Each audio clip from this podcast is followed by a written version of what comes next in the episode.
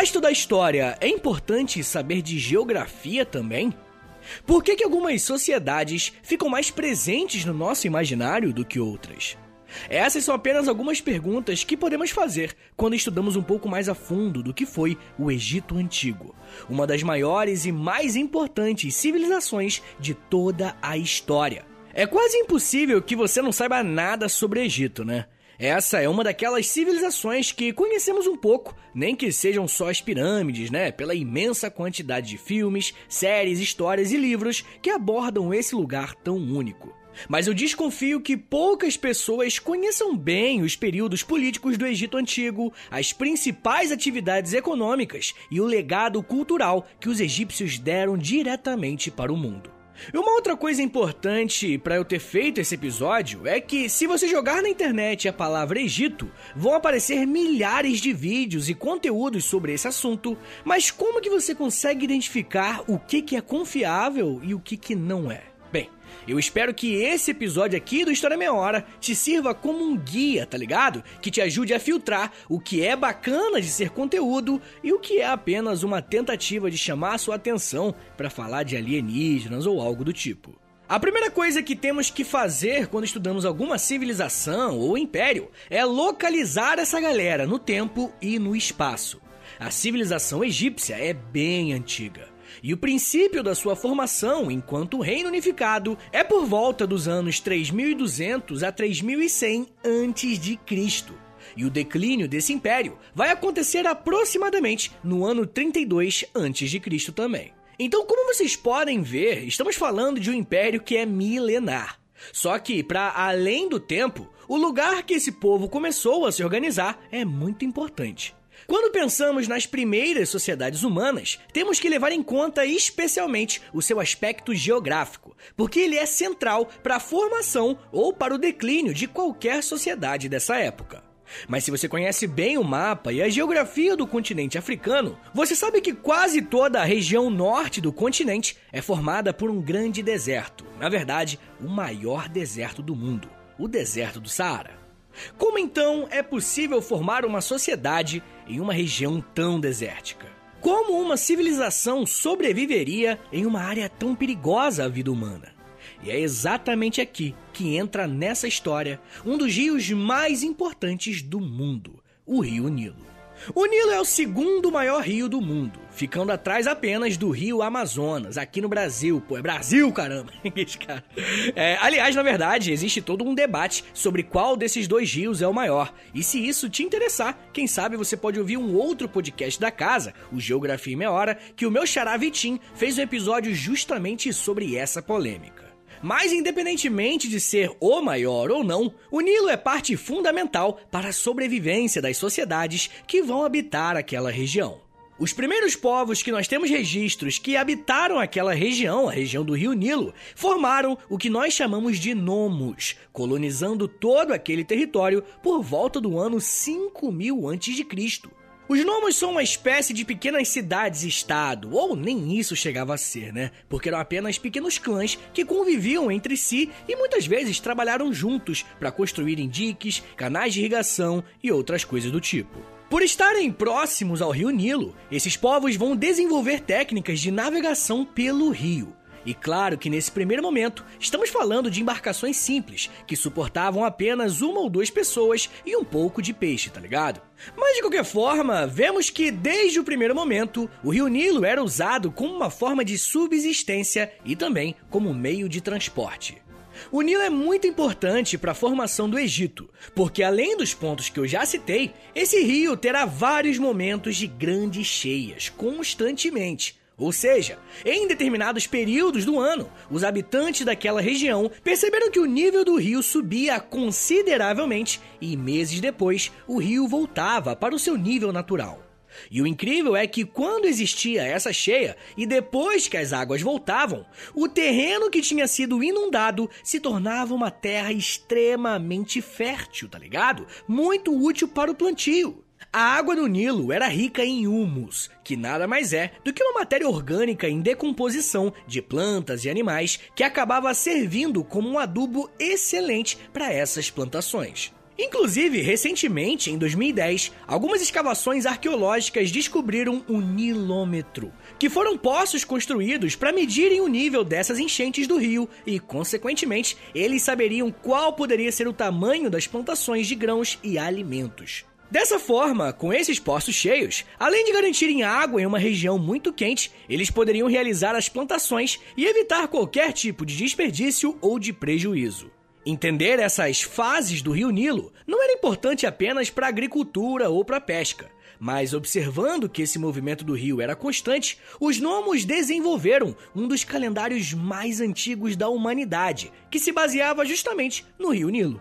Diferentemente da percepção que temos hoje do tempo, esse calendário tinha três estações do ano, se liga a estação das cheias, a estação da volta das águas ao seu padrão natural, deixando o solo pronto para a plantação, e em seguida a estação das secas. Mas o interessante é que esse calendário tinha aproximadamente 365 dias, exatamente como o nosso.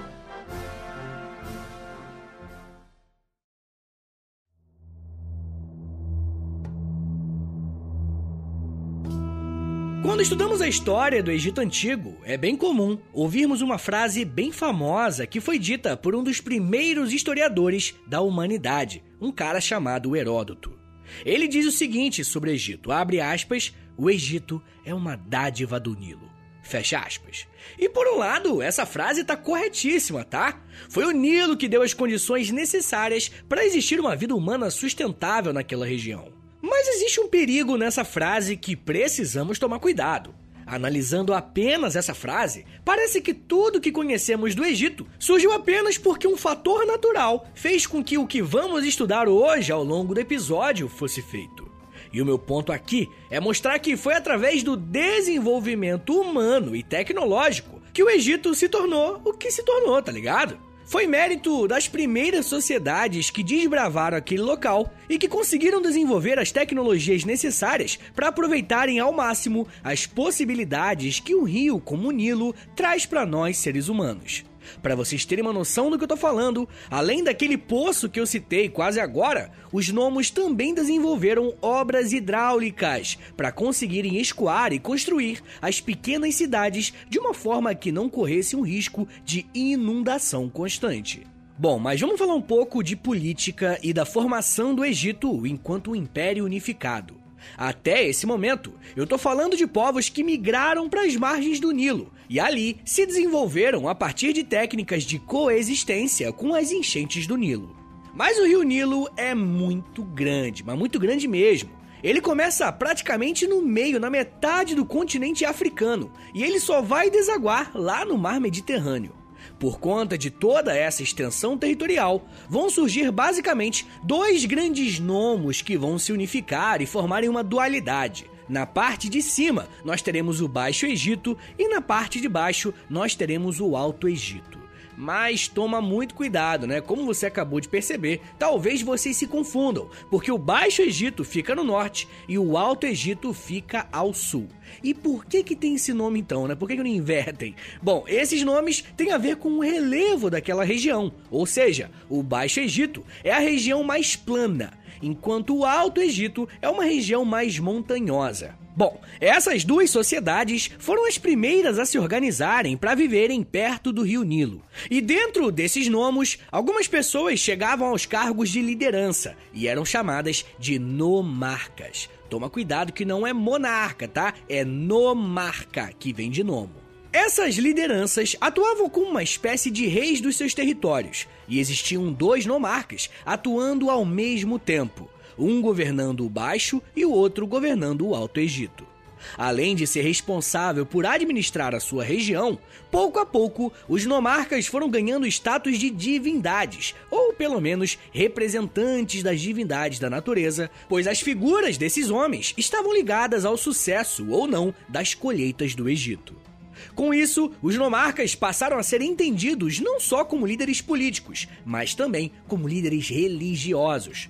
Como as duas regiões eram prósperas e com grande potencial de crescimento, principalmente o Alto Egito, os nomarcas perceberam que seria uma boa oportunidade unificar os dois reinos em um só. e a partir disso, organizar ainda mais o trabalho e aumentar os ganhos que esse novo reino teria. O Egito foi unificado aproximadamente no ano 3200 a.C., em torno da figura de Menés I, que foi inclusive o primeiro faraó do Egito. Faraó era o nome dado a esse líder político do Egito que também tinha funções religiosas. Mas a palavra faraó significava casa grande, uma vez que todas as decisões administrativas e religiosas partiam desse líder.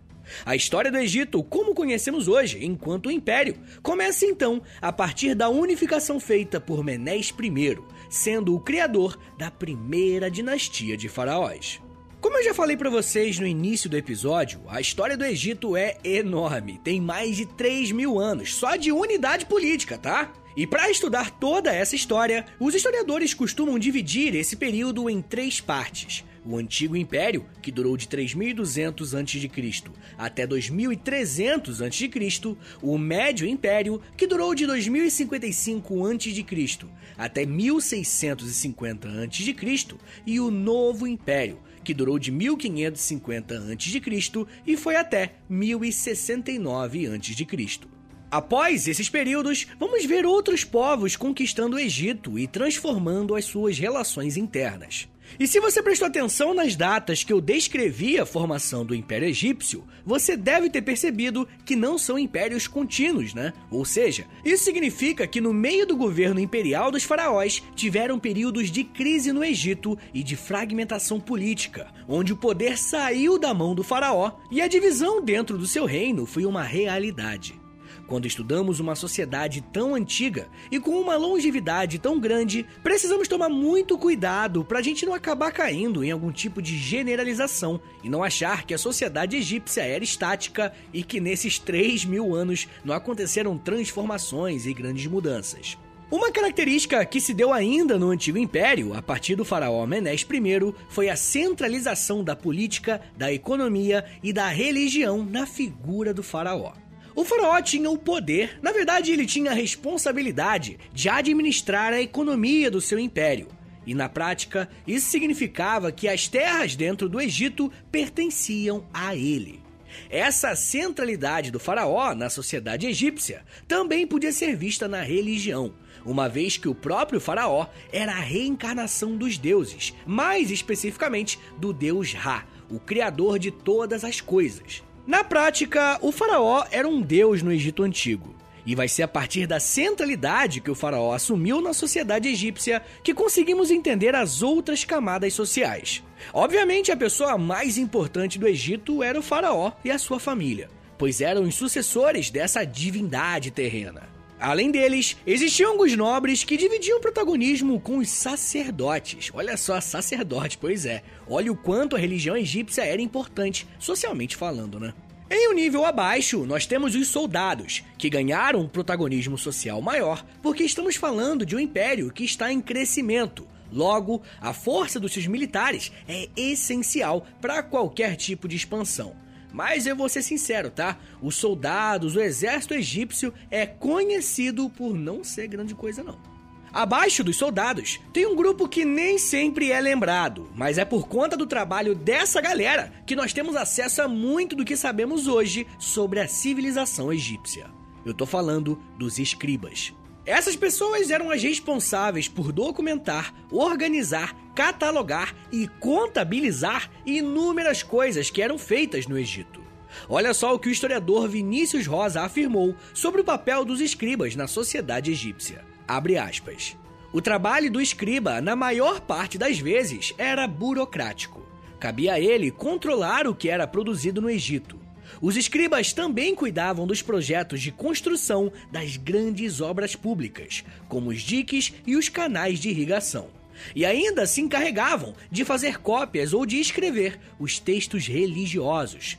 A valorização dos escribas pode ser verificada pela grande variedade de produções artísticas representando-os. Fecha aspas. A partir do relato do trabalho dos escribas, podemos observar quão complexo era o Egito, e talvez isso nos ajude a entender como eles se tornaram essa sociedade tão longeva.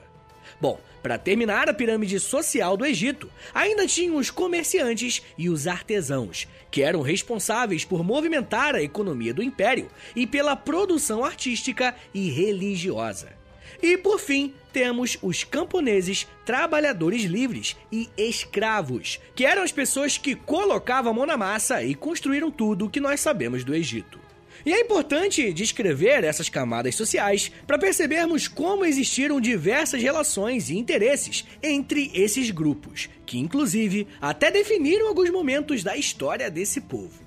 E eu já já falo mais sobre isso e também falo sobre como que os egípcios se relacionavam com outros povos. Mas segura aí um pouco, tá, galera? Que daqui a pouco a gente volta e eu falo mais sobre o fim da monarquia, libertação, arte e Cleópatra. Eu sei que você gosta dela. Segura aí, que é um minutinho só.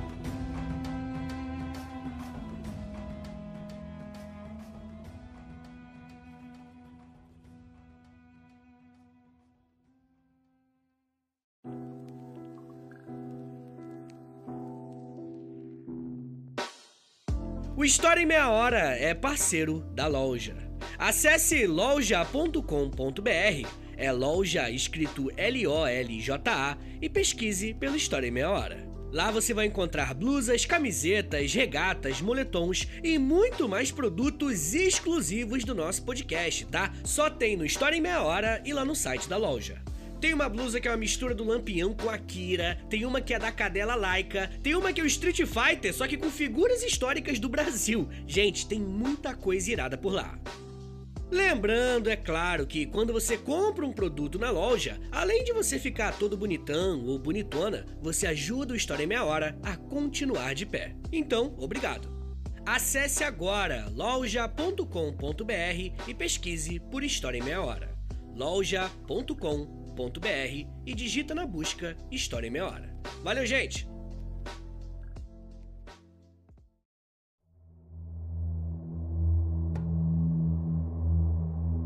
Uma coisa muito importante que precisamos entender sobre os egípcios é que eles tinham relações com outros povos e culturas. Claro que parte dessas relações passavam por muitos conflitos militares, porque o Egito estava em expansão. Mas não podemos deixar de lembrar que os egípcios tinham muitas relações comerciais com outras áreas da África e com uma região conhecida como Oriente Próximo, como a Palestina, Líbano e a Mesopotâmia. Esse intenso fluxo comercial fez com que o Império Antigo do Egito fosse marcado por uma intensa prosperidade econômica, que foi representada pela construção de obras grandiosas, como por exemplo as pirâmides. Além de demonstrar imponência na construção das pirâmides, essas obras arquitetônicas serviam como um túmulo para pessoas poderosas, como os faraós que faleciam. Esses líderes eram enterrados com parte das suas fortunas, e de acordo com o tamanho da pirâmide, podemos ter uma noção da quantidade de riqueza e do poder político que esse faraó tinha em vida. Provavelmente as pirâmides são sim o maior símbolo do Egito e a forma que elas foram construídas e o porquê delas também levantam uma série de mistérios até hoje. Mas boa parte das nossas perguntas já foram respondidas. E vou falar mais sobre a construção dessas pirâmides, como elas foram construídas, no episódio exclusivo para os apoiadores da semana, tá bom? Se você quiser ouvir, é só clicar no link da bio ou acessar o apoia.se barra História Meia Hora, assinar lá e ter acesso a esse episódio e a muitos outros também, tá bom? Mas enfim, gente, foi através da construção desse tipo de arquitetura incrível que os faraós conseguiram mostrar aos seus súditos e aos reinos e impérios estrangeiros a grandeza que o Egito tinha. Lembrem-se, uma construção não tem como objetivo servir apenas como algo útil para o dia a dia, tá ligado? Essas obras também querem passar uma mensagem, uma imagem, e no caso, a imagem é de imponência porque a maioria das pirâmides do Egito também foram construídas durante o Antigo Império. E esse período de prosperidade e imponência contra outros povos durou aproximadamente mil anos. E por conta de alguns problemas climáticos, somados também a revoltas internas, o Egito se dividiu e o faraó perdeu o seu protagonismo político. Por volta do ano 2200 a.C., a região do Egito passou por um período de grande fome causada pela seca. Foi por conta dessa fome prolongada que o poder do faraó se enfraqueceu e os líderes locais conseguiram controlar suas próprias regiões sem o faraó. Esse período em que a administração do império estava fora das mãos do faraó é conhecido como período intermediário, marcado por intensas crises e fome. A história do Egito é tão longa que eles passaram por três momentos como esse. O Egito foi reorganizado novamente dentro de uma unidade política com a figura de Mentuhotep, o faraó responsável por estabilizar o seu império e garantir um período de paz dentro daquela região, dando início ao período conhecido como Império Médio. Por ser uma sociedade agrícola, podemos sentir a agitação social e política através da colheita dos grãos ano a ano. Se a economia, ou seja, né, se a agricultura ia bem, era quase uma certeza de que o faraó poderia governar com uma certa estabilidade e exercer as suas funções de chefe de Estado e de líder religioso. O faraó Mentuhotep e os seus sucessores não vão só garantir a paz dentro do reino, como também vão expandir os seus limites territoriais, conquistando a região da Núbia, a área extremamente rica em metais preciosos. Esse novo crescimento financeiro fez com que a prática de construção das pirâmides fosse retomada. Mas uma das principais marcas do Império Médio será o desenvolvimento cultural e artístico do Egito. Quando eu falo em arte, eu tô falando de tudo, tá? Obras de cerâmica, quadros, painéis e o desenvolvimento de mais detalhes nas construções das esculturas e, claro, né, nas próprias pirâmides. Além disso, a literatura egípcia teve um grande protagonismo. E é claro que quando eu falo em literatura, eu estou me referindo ao número bem limitado de pessoas que iriam se aproveitar dessa produção. Mas de qualquer forma, foi nesse período que a mitologia egípcia ganhou novos elementos e histórias foram narradas. Também foi no Império Médio que os faraós permitiram que alguns povos fossem integrados aos egípcios. Só que essa prática, com o passar do tempo, acabou se tornando uma espécie de problema para os egípcios. Mais uma vez, motivado por um período de enchentes inconstantes do Nilo, a economia egípcia se enfraqueceu. E percebendo esse enfraquecimento, os povos Hyksos, que são um povo semita de origem asiática, conseguiram se revoltar e tomar o poder no Egito.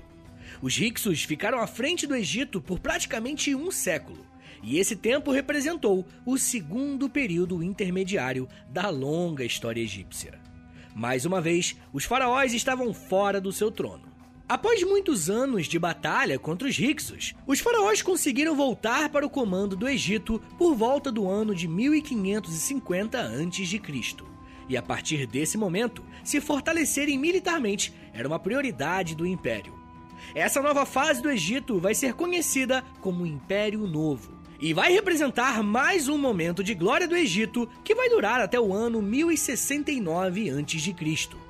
Durante esse período, os faraós vão trabalhar intensamente para construírem relações diplomáticas com outros reinos e, como contrapartida, vão fortalecer suas posições internas para evitar qualquer tipo de revolta, como já tinha acontecido antes. Nesse período, as pirâmides grandiosas não eram mais construídas, e os túmulos dos faraós foram construídos nos chamados hipogeus, que eram construções dentro de alguma rocha ou montanha gigante, né? Tinha basicamente a mesma utilidade prática de uma pirâmide. A principal diferença é que custava bem menos em mão de obra e em valor investido. Se por um lado eu disse para vocês que a sociedade egípcia se transformou muitas vezes, uma das permanências foi a sua religiosidade.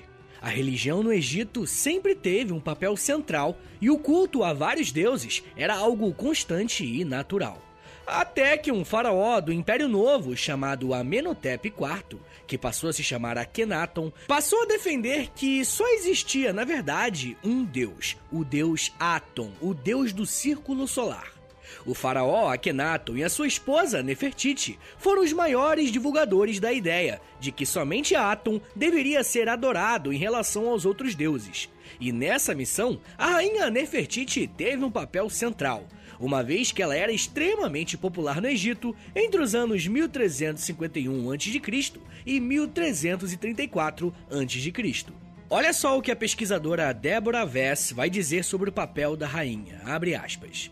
Nefertiti contava com grande empatia e carisma entre a população. dando alguma popularidade ao culto de Atom, combatido pelos poderosos sacerdotes egípcios que preferiam os deuses tradicionais. Fecha aspas. Essa monolatria, né, ou monoteísmo, foi praticado por um tempo apenas pelos membros da realeza ligados a Akhenaton e Nefertiti e por uma pequena parte da população.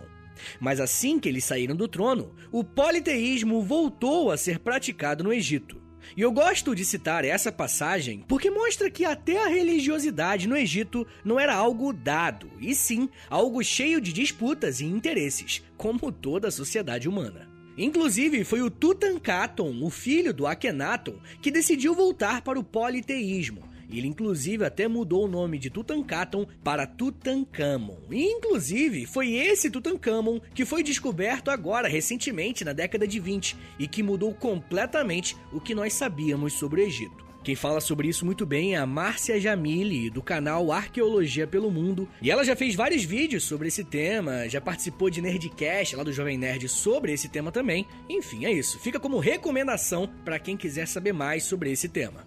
Enfim, gente, o final do Império Novo foi marcado por uma ascensão de impérios na Europa, na Ásia e também em outras regiões dentro da própria África.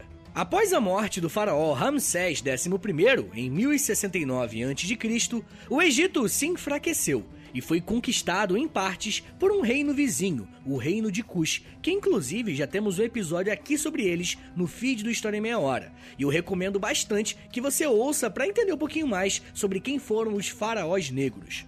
Mas os Kushitas não foram o único problema que os egípcios tiveram que lidar porque no século 6 a.C., o Império Persa conquistou todo o Egito. E é nesse momento que vários episódios que já fizemos aqui se interligam e vocês conseguem fazer umas conexões maiores do conteúdo, tá ligado?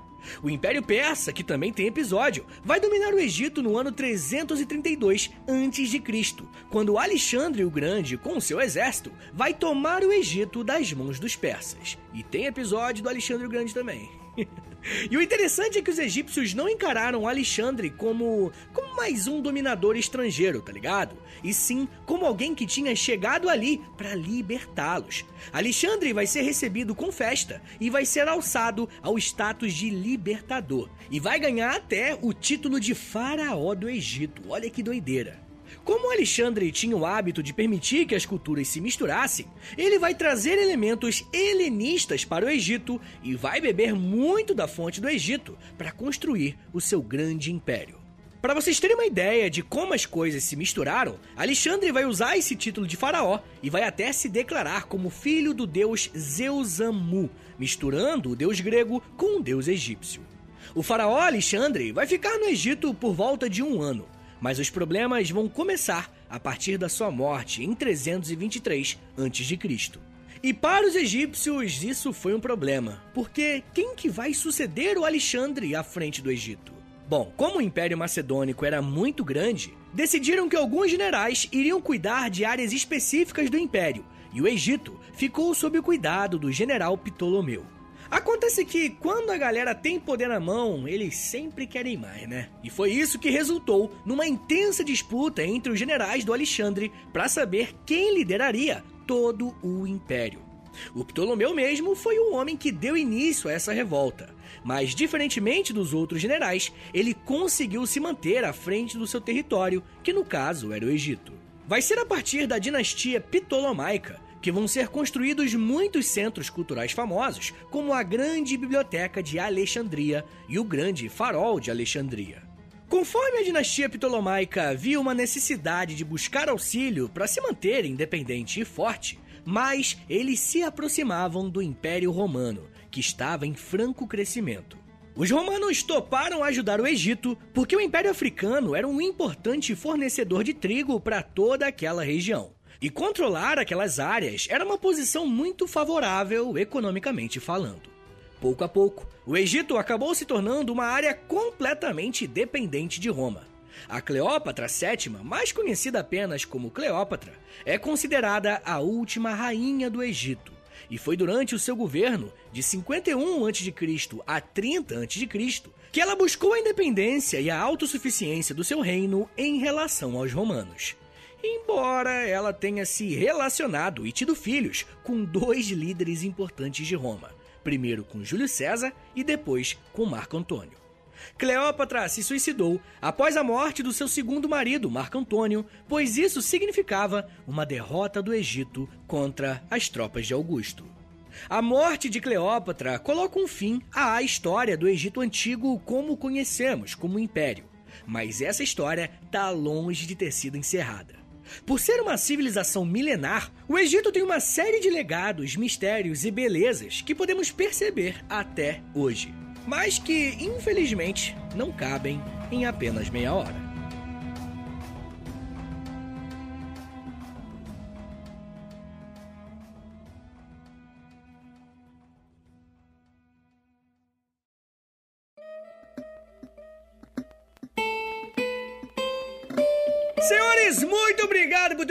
Aqui. Meu nome é Vitor Soares, eu sou professor de História e você acabou de ouvir o História em Meia Hora. Eu gosto muito desse tema de Egito Antigo e, pô, é óbvio que ficou muita coisa sem falar, né?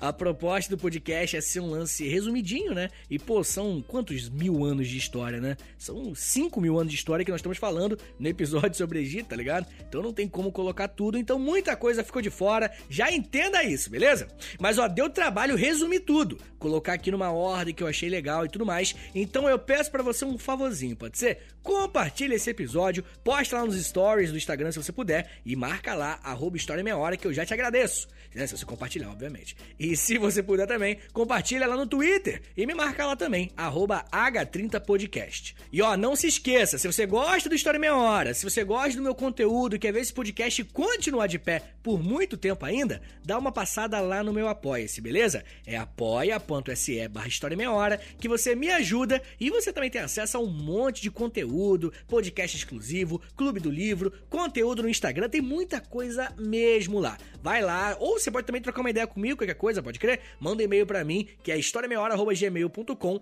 historiaemmeiahora.gmail.com. Manda um e-mail para mim, conversa, pô, Vitor, queria entender um pouquinho melhor como é que funciona após e tal, que eu respondo tudo, beleza? Não se preocupa, manda e-mail lá. E ó, esse e-mail, historiaemmeiahora.gmail.com, é o Pix do podcast, tá? Porque tem muita gente que fala, pô, Vitão, eu não queria, pô, firmar compromisso, tá ligado? Não apoia-se, botando cartão de crédito, né, bagulho. Então tem como eu dar um apoio isolado? Tem como, no Pix, né? Anota aí, historiameiahora.gmail.com. Rapaziada, outra coisa importante, eu tenho outros dois podcasts, o História pros Brother, e eu também faço podcast pra revista Aventuras na História, com episódios semanais. Cara, eu, eu faço muita coisa. Faz o seguinte, me segue nas redes sociais, é arroba Soares no Instagram e no Twitter, que, meu irmão, é muita coisa. Eu posto tudo lá, e eu, cara, eu tô lançando seis episódios por semana de todos os meus podcasts, né? Seis episódios, cara. É muito episódio, pelo amor de Deus. Então vai lá, me segue lá, assina apoia-se, ouve meus outros podcasts, divulga, e é isso, tá bom? muito obrigado, um beijo, até semana que vem! E valeu!